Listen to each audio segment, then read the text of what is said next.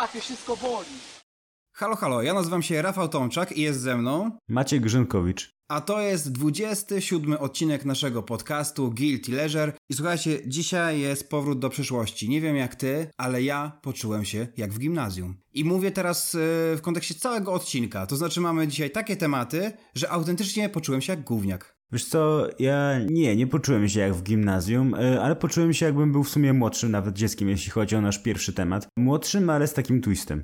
Okej, dobra, bo to mamy pierwszy temat, a potem mamy jeszcze te wszystkie kolejne i... No ale dobra, zaraz się dowiecie, o czym będziemy mówić. Zresztą w sumie kliknęliście już pewnie w tego linka, więc wiecie dokładnie, o czym będziemy mówić. Ale i tak musimy przedstawić nasze tematy, więc tak. Tematem filmowym, czy właściwie serialowym będą dzisiaj Przyjaciele z Wesołego Lasu, Happy Tree Friends. No kurczę, to jest serial, który swojego czasu był bardzo, bardzo popularny, teraz już jest troszeczkę zapomniany. I tak, to jest ten serial, w którym urocze zwierzątka giną w bardzo spektakularny sposób. I powiem tak, jak ja byłem młodszy, okrutnie się tym ekscytowałem. To znaczy oglądałem to u znajomych, u dziadków. Pamiętam, że zrobiłem sobie nawet jakiś taki kilkudniowy maraton, kiedy obejrzałem po prostu sezon po sezonie wszystko i dawało mi to przeogromną frajdę, bo wiedziałem, że to jest takie trochę też zakazane. No a teraz troszeczkę to jakoś popadło w zapomnienie. No i kurczę, jak było z tobą i czy słusznie popadło w zapomnienie? Ja tylko słyszałem o tym, że coś takiego się działo, że był taki serial, czytałem w CD Action chyba o nim czy coś, no ale jakoś nie oglądałem nigdy specjalnie, nie wiem dlaczego w sumie, nie chciało mi się jakoś kliknąć, no ale zobaczyłem teraz to kilka odcinków, no i kurczę, no nie porwało mnie to w sumie, bo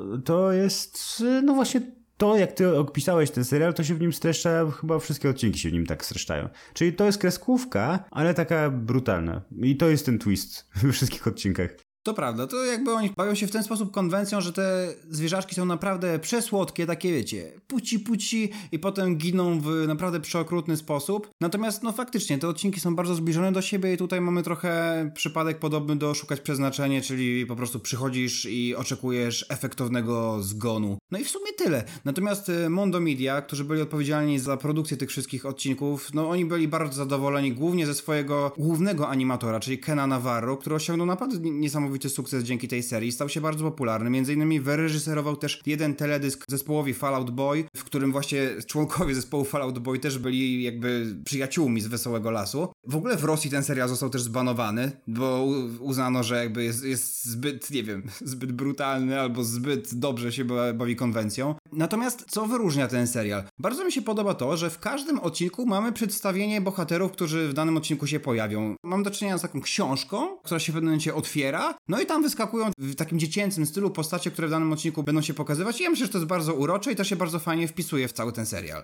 To jest urocze i to wszystko jest urocze, ta animacja jest urocza, ta piosenka tytułowa jest urocza bardzo, w sensie to w sumie jest rzeczywiście jedną z zalet, że tutaj nie ma jakichś przesłanek ku temu, jeśli ktoś po raz pierwszy to włączył albo przypadkowo włączył w telewizji, żeby pomyśleć, to jest coś, jest z tym nie tak, to nie jest prawdziwa bajka, tylko człowiek to włącza losowo i myśli, okej, to jest prawdziwa bajka na pewno, aż w pewnym momencie jest twist właśnie z tym, że ktoś kogoś zabija, ktoś ginie, no i to jest bardzo, bardzo niespodziewane. To jest bardzo dobrze technicznie zrobione, ale to jest po prostu powielanie tego schematu przez wszystkie odcinki. To jest mój problem z tym. Tak, no jakby warto tutaj podkreślić to, że te postacie, mimo tego, że jest ich naprawdę całkiem sporo i one bardzo często w tych odcinkach występują dosłownie po 2-3 postacie, czasami nawet jedna, a w innym odcinku mogą się pojawić nagle wszystkie i to jest w ogóle też bardzo fajne, dlatego że to jest taką małą różnicą między tymi wszystkimi postaciami i ja przyznaję, że ja wolę te krótsze odcinki, takie bardziej kameralne, to znaczy oczywiście fajnie jest poznać wszystkich tych bohaterów i wszyscy tam giną w jakiejś grupowej masakrze, natomiast mam wrażenie, że takie bardziej w punkt są te odcinki, gdzie mamy właśnie na ekranie jednego, dwóch bohaterów, wtedy możemy troszeczkę ich lepiej poznać. Jest to o tyle istotne, że te wszystkie zwierzaki mają takie konkretne cechy, które w jakiś sposób je definiują i definiują też sposoby, w jakie te zwierzęta giną po prostu. I to się najczęściej nie zmienia, to znaczy jeżeli jest jakaś postać, która, dajmy na to, jest przeurocza, to wiadomo, że ginie w najbardziej makabryczny sposób, jeżeli jest jakaś postać, która cwaniakuje, to wiadomo, że musi zginąć w momencie, w którym akurat będzie coś kraść albo robić jakiś szwindel i tak dalej, i tak dalej. No i tutaj dochodzimy do ważnej kwestii, dlatego że są postacie, co do których można mieć pewne wątpliwości, czy to jest fajne, że się tutaj śmiejemy, że są wykorzystane jakieś tam motywy. Jest tutaj między innymi wykorzystany zespół stresu pourazowego, jest weteran wojenny, który po prostu w pewnych momentach zmienia się i zaczyna wariować i zabija wszystkich dookoła, czy też między innymi ślepy kret, który z jakiegoś powodu wykonuje najczęściej zawody, które wymagają wzroku, no ale wiadomo, jakby to są przyjaciele z Wesołego Lasu, więc tutaj musi być wszystko odwrotnie, no i przez to właśnie najczęściej zwierzątka giną. Jak ty się na to zapatrujesz? Na to, że oni mają taką charakterystykę, że giną w ten sposób zawsze, tak? Na to plus na to właśnie, że wykorzystane są takie sytuacje, powiedzmy, z których ktoś mógłby powiedzieć, że nie powinniśmy się śmiać. W sumie, nie wiem, mniej mi to przeszkadzało niż w przypadku takiego strasznego filmu na przykład. Ponieważ mam wrażenie, że to jest tutaj od początku do końca już wskazane, tak, że to jest jakiś tam błazen królewski, który śmieje się ze wszystkiego. Już z założenia to, że to jest taka konwencja, no to o czymś tam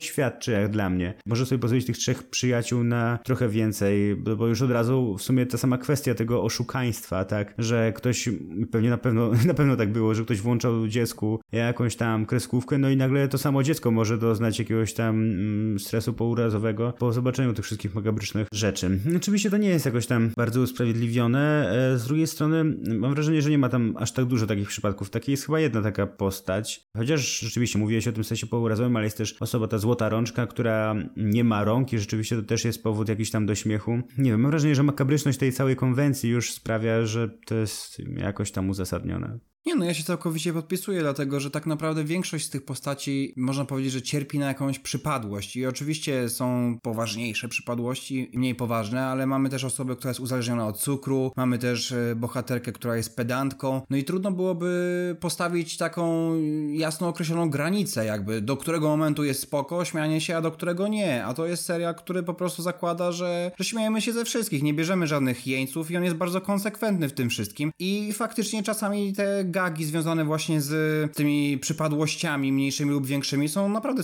całkiem fajnie ograne. Natomiast faktycznie w takiej dłuższej i szerszej perspektywie to mogą być one dosyć zbliżone do siebie i przyznaję, że gdybym miał obejrzeć teraz całe sezony tego serialu, no to byłby jakiś problem. To znaczy mam takie poczucie, że odpalić sobie raz na jakiś czas jakiś odcinek. W ogóle jakby się trafił jeszcze jakiś odcinek, którego ja nigdy nie widziałem. Super, naprawdę ogromna frajda. Natomiast żeby to tak przysiąść i za każdym razem odpalać te melodyjkę i reklamy na YouTubie tylko i wyłącznie po to, żeby obejrzeć minutowy segmencik, który oczywiście jest fajny, jakby w dalszym ciągu to sprawia frajdę, ale chyba nie pokusiłbym się o taki, o zbingowanie tego serialu. No ja też bym się nie pokusił chyba. Przysłałeś mi kilka fragmentów, zobaczyłem ten pierwszy, no stwierdziłem, że to jest coś tam może ciekawego, od czego się spodziewałem, bo czytałem opisy tego serialu, ale może to jest nawet ciekawe. Ale kolejne już mnie jakoś tam przystawały ciekawić. Szukałem do jakiejś charakterystyki właśnie tego, czym by się odróżniali poszczególni bohaterowie od siebie, no ale właśnie to jest to, że oni różnią się tylko okolicznościami, w jaki sposób umierają, a w sumie same te nawet makabryczne sposoby ich śmierci nawet nie są, mam wrażenie, aż tak zróżnicowane jakoś tam formalnie. Zazwyczaj po prostu chyba jest to taka sieczka, taka typowa. To też wynika z tego, że na przykład jak mamy odcinek, który jest takim właśnie odcinkiem grupowym, to oni bardzo często wtedy giną tak masowo, dosłownie masowo. Jedzie samochód i rozwala ich wszystkich. A właśnie w tych odcinkach nieco krótszych, które trwają po 1,5 minuty, to fajne jest to, że wtedy mamy dwóch bohaterów i oni są wtedy wykorzystani do granic możliwości. Przykładowo obejrzeliśmy odcinek, w którym bohaterowie są na kręglach, tam jest dosłownie 2-3 bohaterów, no i tam jest wykorzystane to, że właśnie jeden nie ma tych rąk, że jeden jest ślepy i to jest w bardzo fajny sposób ograne. Natomiast w takiej sytuacji, gdzie byłaby ich cała grupka, no i rozjechałby ich samochód, no to jakby jakie to ma znaczenie, czy ktoś jest ślepy, czy ktoś nie ma rączek, czy ktoś jest super uroczy, no nie ma żadnego. Znaczy, ja mam taki problem, że trudno mi coś powiedzieć o tym serialu, bo już po pierwszym odcinku bardzo wtłoczył mi się w głowę jako obraz pewien wzór po prostu, tak? Bierzemy osobę, bierzemy jakąś okoliczność, no i ta osoba umrze, tak? To jest pewne, po prostu. Nawet już przestaje zaskakiwać w pewnym momencie. No tak, przestaje, no. Ale też wiesz, ten serial nie do końca ma zaskakiwać. To znaczy mi się wydaje, że oni po prostu chcieli, żeby no te sposoby były jak najbardziej makabryczne i tyle, no. Więc w sumie ciężko tutaj jest zaskoczyć, no bo faktycznie konwencja jest cały czas taka sama. Mnie tylko zaskakuje to w sumie, że wcześniej nie oglądałeś tego serialu. To znaczy ja doświadczyłem takiej jakby presji otoczenia nawet, że jakby jak to, nie znasz Happy Tree Friends, więc siłą rzeczy jakby jakoś się na to natrafiało i teraz wiesz, jakbym sobie obejrzał te odcinki teraz po czasie, to prawdopodobnie jakoś by to po mnie spłynęło po prostu. Natomiast właśnie ta świadomość oglądania za dzieciaka tych wszystkich odcinków i jakby ekscytowania się tym, że o Jezu, ale zaraz zginą w fajny sposób, no to robi robotę i przez to mam taki sentyment do tego serialu. Ja to pewnie jak byłem dzieckiem, to stwierdziłem, że to jest tak głupie, żebym to oglądał. Coś zabijają. Więc wróciłeś do tego po 10 latach. Właśnie, wróciłem do tego wtedy. Ja nawet Spidermana nie oglądałem, bo tam było przemoc. Bo to się nie mogło wydarzyć naprawdę, więc hello. No właśnie, więc zostało we mnie jeszcze dziecko w takim wypadku. A masz jakiegoś ulubionego bohatera? Wiem, że obejrzałeś tylko kilka odcinków, bo też nie chciałem cię katować, tak jak ty mnie katowałeś Agretsuko, gdzie musiałem obejrzeć cały sezon, więc wysłałem ci tylko kilka odcinków, ale może z charakterystyki, czy może z tych kilku fragmentów, to nie wiem, jest ktokolwiek, kto ci jakoś bardziej lub mniej przypadł do gustu? Myślę, że te dwa szopy zielone, one mi się całkiem spodobały ze względu na ich taki szelmowaty design i to było całkiem fajne. Znaczy, mi się podobają ci bohaterowie wizualnie zazwyczaj, oprócz tego łosia, który mnie denerwuje strasznie. Denerwuje większość osób. On jest jakiś głupi strasznie, naprawdę nie rozumiem. Za to dla mnie wystąpił w najbardziej makabrycznym odcinku, tym też, którym tobie wysłałem, czyli odcinek, w którym musi uciąć sobie nogę. O Jezus Maria, to jest straszny odcinek. Tak, to jest moim zdaniem, jakbym miał wybrać jeden taki najgorszy, to bym właśnie wybrał ten i właśnie dlatego ci go wysłałem. Boże mój, on był taki straszny, jak ja go oglądałem, to nie mogłem tego wytrzymać, jak to wyglądało. To jest 127 godzin. Właśnie, 127 godzin chciałem powiedzieć, tylko w wersji kreskówkowej i z jakiegoś powodu gorsze. W sensie, jakiegoś powodu jeszcze boleśniejsze. Tak, zgadzam się. Ale jeżeli chodzi o tych bohaterów, to przyznaję, że Lifty i Shifty, bo tak się oni nazywają, to też są jednymi z moich ulubionych bohaterów. I bardzo lubię też Natiego, czyli właśnie tego, który jest uzależniony od cukru. Jest, nie wiem, przyjemnie mi się na niego patrzy. Natomiast największy problem mam o dziwo z tymi postaciami, które są w sumie najbardziej popularne i najczęściej się pojawiają i siłą rzeczy najczęściej giną, czyli tymi najbardziej uroczymi. Czyli ten króliczek, ta wiewióreczka. Mam wrażenie, że one są właśnie zbyt mało charakterystyczne, że jeżeli tam jest coś więcej, to trzeba z tego skorzystać i czerpać z tego i właśnie starać się, żeby te postacie umierały w jakiś taki spektakularny sposób. One są takie urocze, że po prostu muszą umrzeć makabrycznie, ale w sumie tyle. No właśnie, i to jest w sumie mój taki problem z tym całym serialem. Jasne. No tak, to wydaje mi się, że powiedzieliśmy już w sumie wszystko o tym serialu. Ja tylko dodam, że raz na jakiś czas naprawdę sobie fajnie to odpalić, to znaczy odpalić tak nie wiedząc w ogóle, jaki bohater będzie brał udział w danym odcinku i masz wtedy takie poczucie faktycznie oglądania serialu. Wiesz, patrzysz i myślisz sobie, o, dzisiaj odcinek z tym, o, dzisiaj odcinek z tym. I to jest bardzo spoko. Natomiast tak jak już powiedzieliśmy wcześniej, żeby to obejrzeć jakoś tak hurtowo, w hurtowych ilościach, no to może być tutaj faktycznie problem, co tylko pokazuje, że sentyment bardzo, ale to bardzo przemawia przeze mnie samego. Może. Ja to szanuję, ale cieszę się, że miałem okazję w końcu to poznać i w sumie ciekawe, na czym polegał fenomen tego serialu, również wśród na przykład właśnie twórców tego CD Action, o którym wspomniałem, no bo to jednak były osoby w naszym wieku, tylko trochę starsze już nawet, no pracujące po prostu. I z jakiegoś powodu oni się tym wszystkim też jarali. A teraz tak patrząc na to, nie wiem, a ile byś dał teraz, jaką ocenę byś dał temu serialowi teraz? Wiesz co, kilka lat temu oceniłem ten serial na 8 i dzisiaj obejrzałem sobie te kolejne odcinki, tak sobie wróciłem. Obejrzałem trochę więcej niż wysłałem tobie i stwierdziłem, że zostawię tę ósemkę, że jest to coś takiego, że mówię, jakbym poznał w tym momencie, to dałbym na pewno niższą ocenę, ale myślę, że jako znak tamtych czasów, coś co może wtedy było nieco bardziej odkrywcze niż się może teraz wydawać, to nie wiem, dalej mi daje frajdę, mam z tym masę fajnych wspomnień, więc ode mnie to jest w dalszym ciągu 8. To dlaczego Guilty właściwie? No dlatego, że wiem po prostu, że każdy odcinek jest taki sam, no. To znaczy ten serial nie oferuje z jakichś spektakularnych rozwiązań, tylko każdy odcinek jest bardzo podobny do siebie nawzajem, o czym już mówiliśmy wcześniej. I wiesz, no ty nie masz potrzeby oglądania 4 czy 5 sezonów tego serialu i ja się w sumie nie dziwię. Jeżeli kogoś to w ogóle nie jara, absolutnie się nie dziwię. Jeżeli kogoś to nudzi, mimo tego, że te zgony są tak spektakularne, to też się nie dziwię. Natomiast jakby ja to w dalszym ciągu lubię i tak. Ogromny sentyment. I to w sumie tyle. Możemy przejść do następnego, wiesz, gimnazjalnego tematu. W sumie tak, następny temat będzie dosyć gimnazjalny, chociaż dla gimnazjalistów chyba obecnych, których już nie ma. Czyli dla nikogo. To jest teraz segment dla nikogo. To będzie temat dla nikogo i w sumie może trochę tak, no bo Tekashi czy 6ix9ine to jest tak kontrowersyjna postać i to jest postać, kurczę, pełna jakichś kontrastów, no bo z jednej strony ten cały teledysk, który ci wysłałem, Guba, kojarzyłeś pewnie tę piosenkę jakoś czy coś? Przyznaję, że nie kojarzyłem, ale nie kojarzyłem z tego względu, że wszystkie jego utwory mi się zlewają w jedną taką spójną w miarę całość, to znaczy wiesz, jak sobie wpiszesz 6ix9ine, swoją drogą bardzo długo jakoś nie wiedziałem, że to jest 6ix9ine, tylko jak widziałem jakieś losowe cyferki, to to ten. Cyferki, literki, a to się okazuje, że to jest po prostu 6ix9ine. To był twist. Więc jak sobie wpisałem go, no to wiesz, on ma te utwory zatytułowane Zaza, Fefe, Nini, Gumo, Tutu, Guba i na każdym w sumie jest kobieta z dużymi pośladkami, z pełno kolorów, jest impreza. No kurde, to jest jeden wielki, potężny utwór. W sumie rzeczywiście, to jest takie kontinuum, które jakoś tam zlewa się w jeden wielki utwór, w jeden wielki set DJ-ski. No i jakby generalnie mi się podoba ta jego twórczość, coś podoba mi się to, jak jest ekspresyjny w tym, no bo nie da się mu tego odmówić. Ta kolorowość też jest jakoś tam w sumie atrakcyjna, mam wrażenie, no w taki oczywiście trochę postmodernistyczny sposób może, ale jest jakoś. Ale ty kojarzysz te wszystkie kontrowersje, które z nim są, z tym 6ix9inem lub Tekashim? Wiesz co, chyba nie. To znaczy za każdym razem jak go widziałem, albo też widziałem jego współpracę z Nicki Minaj, to jakby wchodziłem, oglądałem kilkadziesiąt sekund, wychodziłem i w ogóle jak tylko widziałem jakieś nagłówki, to absolutnie uciekałem od tego, bo w ogóle jakoś to nie przemawia do mnie. Wiesz co, myślę, że te oskarżenia by do ciebie trochę przemówiły, albo przynajmniej by sprawiły, żebyś się zainteresował mocno jego osobą, ponieważ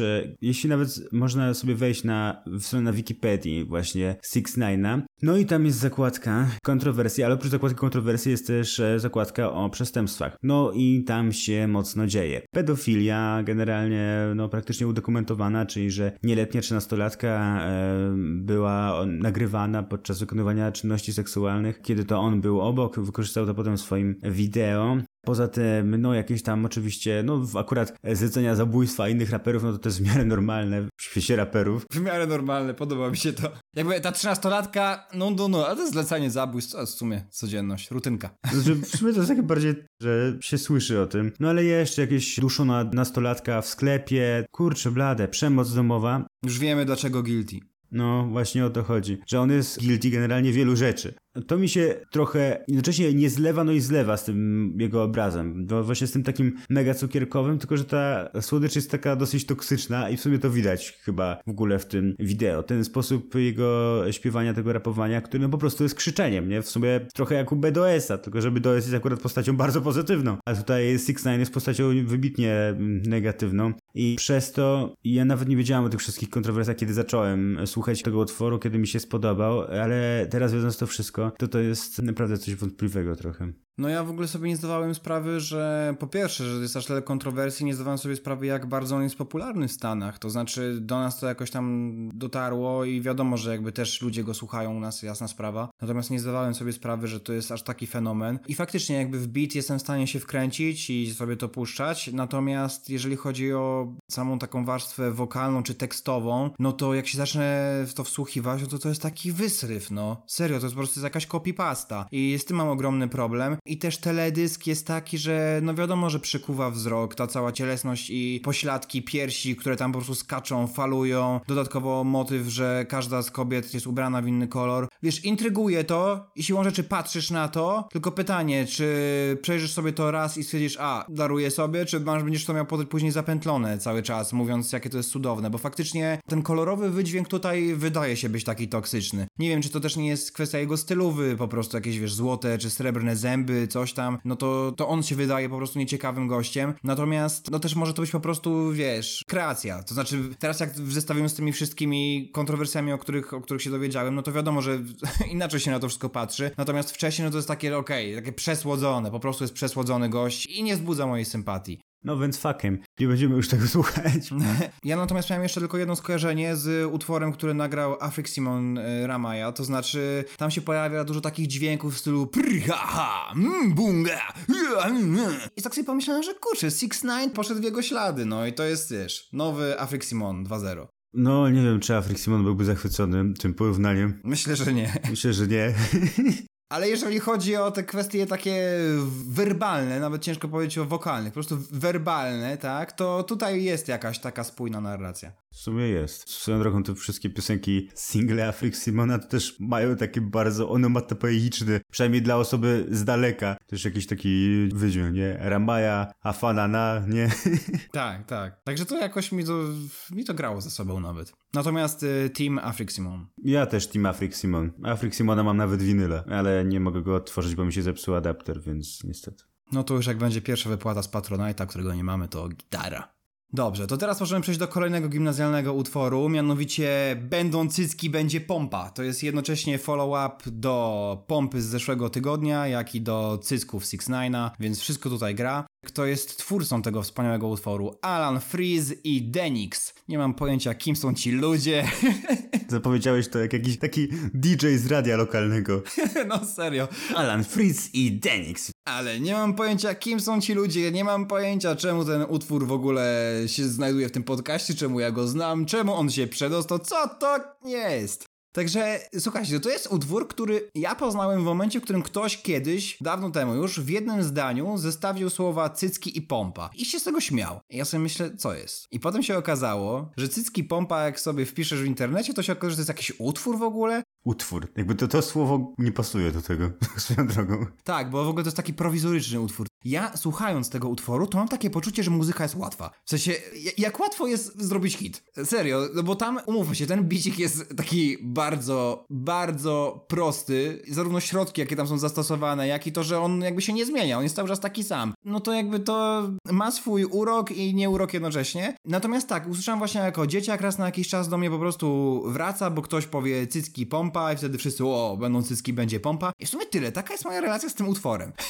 Czy ty znałeś go wcześniej? Nie znałem tego utworu wcześniej, już go zapomniałem tak swoją drogą, co jest o tyle trudne, że naprawdę przesłuchałem go bardzo niedawno, ale w tym nie ma tak bardzo nic charakterystycznego. Jeszcze jakby ten tytuł był trochę inny, to możemy zapamiętać właśnie ten tekst, ale tytuł jest taki sam jak cały tekst, więc ja nie wiem, ja nie pamiętam jak to leciało. Pamiętam tylko ten filmik, a właściwie grafikę na YouTubie, która jest elektro zapisana w każda litera z innej barwy tęczy. Tak jak u 6ix9ine'a. Właśnie, co jest follow-upem kolejnym. I wiesz co, ja sobie teraz to puszczę w tle.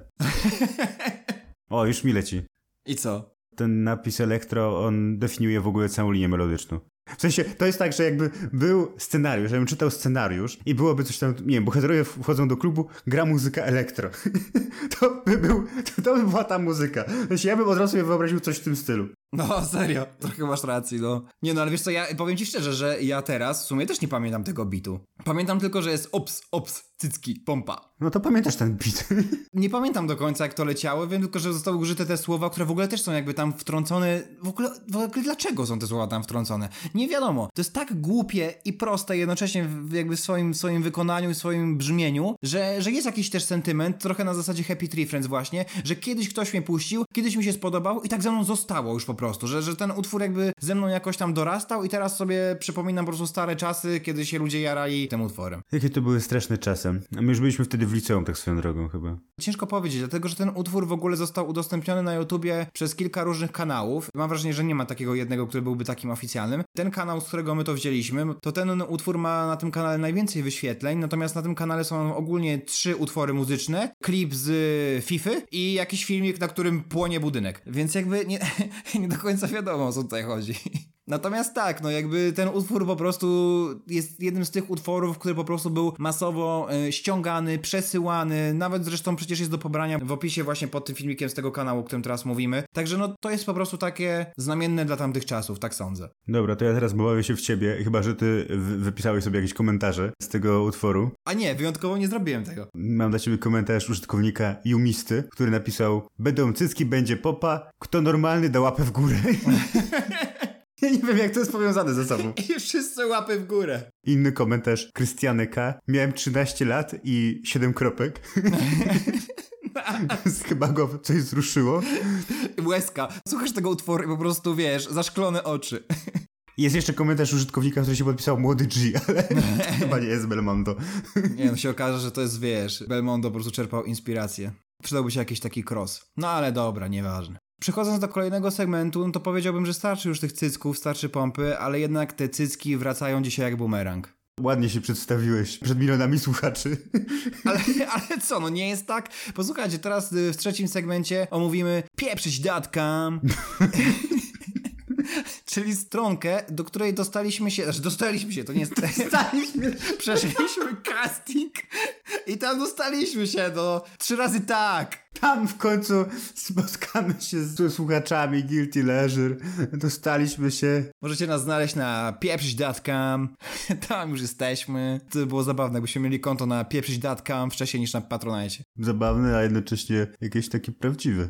No, ale nie, o co w ogóle tutaj chodzi? Kilka tygodni temu wszedłem na naszego maila, na którego nikt nie pisze, bo jakby po co. Raz na jakiś czas dostajemy tylko jakieś wiadomości z kanału, na który wrzucamy właśnie nasze odcinki. I to w sumie tyle, ale wszedłem po prostu zobaczyć, czy coś nowego nie pojawiło, no i widzę, że dostaliśmy właśnie maila od pieprzyć.com i sobie myślę, co to jest? I klikam w to, no bo ja jestem tym człowiekiem, który klika. I klikam, a tam jest opis. Doskonały portal dla epikurejczyków poszukujących nowych wrażeń. I wtedy to już w ogóle miałem łeb rozwalony. A ja miałem rozwalony łeb jeszcze jak zobaczyłem to zdjęcie obok.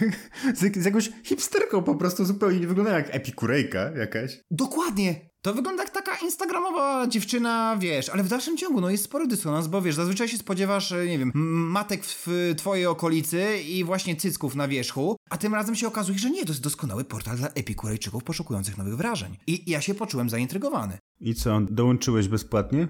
To znaczy, powiem ci tak, wszedłem sobie na tę stronkę, przyznaję, myślę, że ty też to zrobiłeś zresztą. No ja teraz na niej jestem. A, no właśnie, ty już się logujesz.